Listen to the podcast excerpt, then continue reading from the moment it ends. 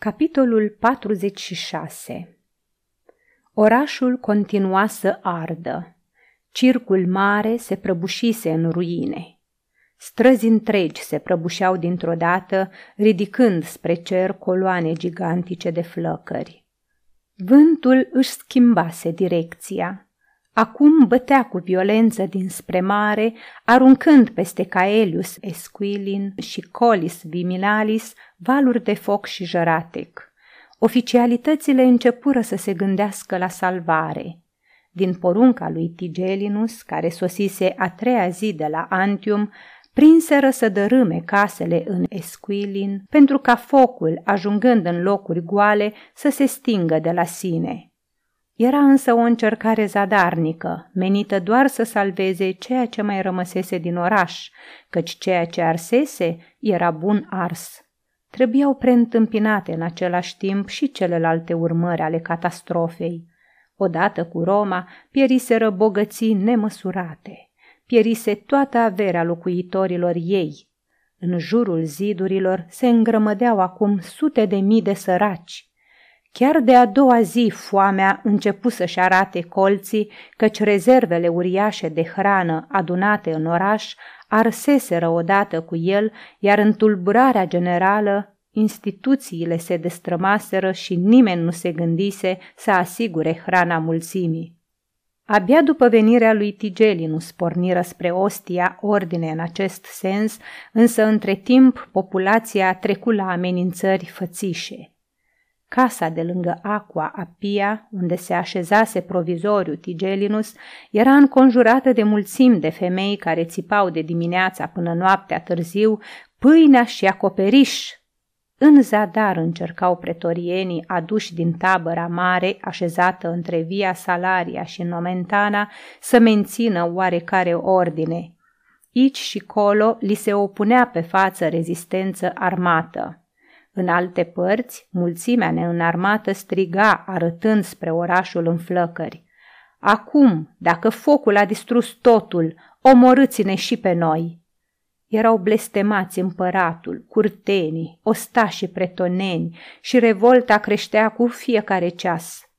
Tigelinus, privind noaptea la miile de focuri aprinse în jurul orașului, avea impresia că sunt focurile de tabără ale dușmanului.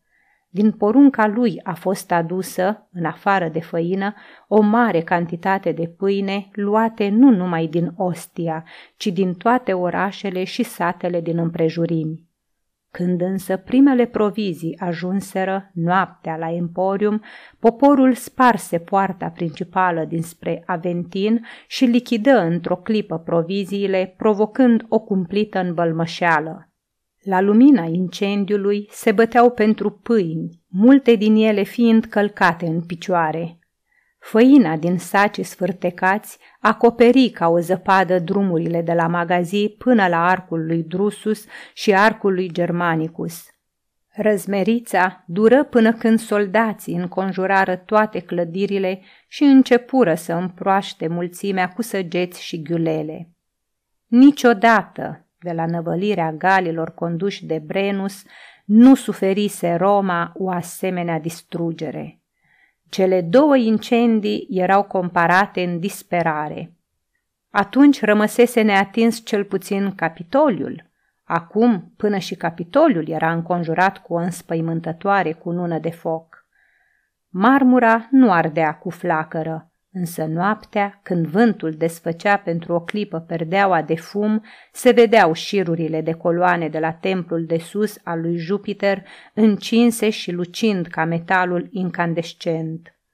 În vremea lui Brenus, Roma avea o populație disciplinată, unitară, atașată de oraș și de altarele lui – în timp ce acum, în jurul zidurilor orașului în flăcări, se așezaseră mulțimi de diferite limbi, compuse în mare parte din sclavi și libreți, gălăgioase, nesupuse și învinse de foame, gata să se întoarcă împotriva stăpânirii. Intensitatea incendiului, umplând inimile de spaimă, paraliza într-o anumită măsură mulțimea, după incendiu puteau să urmeze foametea și molimile, căci, culmea nenorocirii, sosiseră căldurile toride ale lui Iulie. Aerul încins de foc și soare era imposibil de respirat.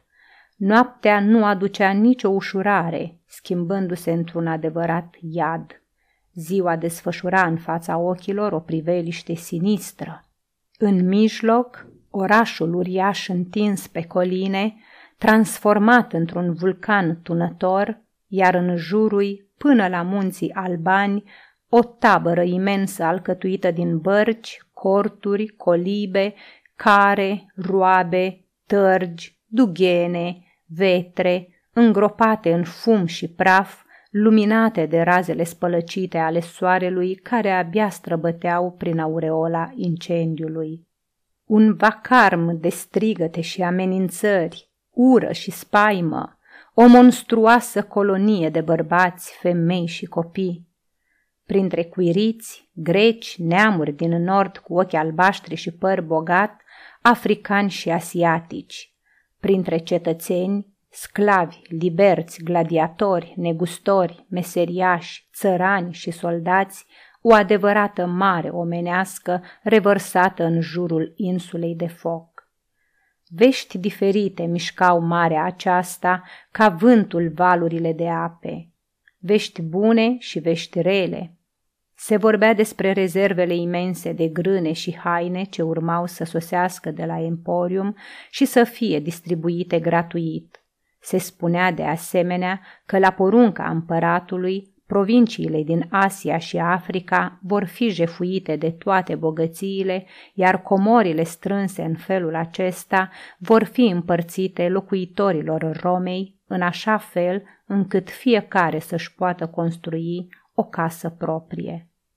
Circulau însă și altfel de zvonuri, ci că apa din apeducte fusese otrăvită, că Nero vrea să distrugă orașul și să-i piardă pe locuitori până la unul, ca să se mute în Grecia sau Egipt și de acolo să domine lumea.